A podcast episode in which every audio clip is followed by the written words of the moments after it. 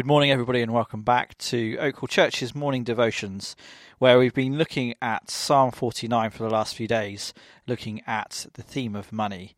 And we're going to continue our reading in Psalm 49, looking from verses 13 to 20, which James is now going to read for us.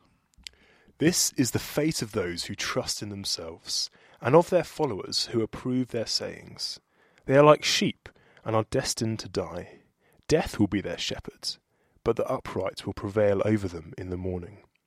Their forms will decay in the grave, far from their princely mansions.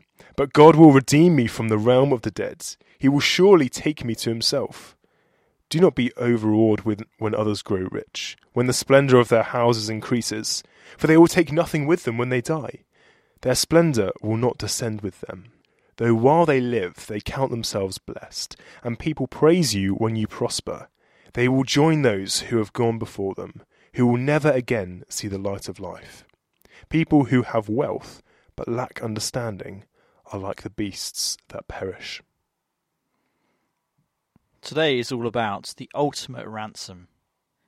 In ancient times, a king might attack another country but be defeated, captured, and imprisoned.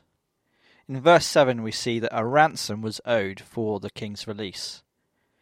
Every human being owes God a death.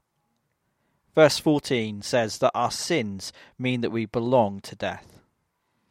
But God, instead of demanding a ransom for us, pays it himself. We see in verse 15. The psalmist doesn't know how this can be done, but he is confident.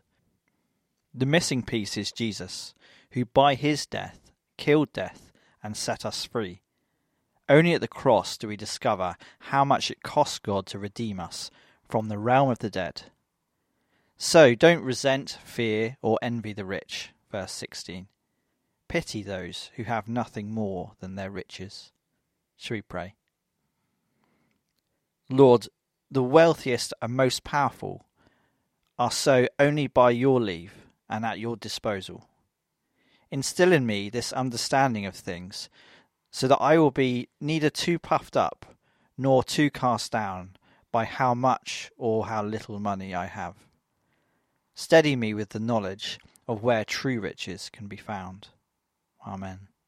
Amen. It's great to refocus our minds, isn't it? That our riches are eternally in heaven and we can long and look forward to that day. Uh, but we hope to see you back here again tomorrow for more of the Psalms.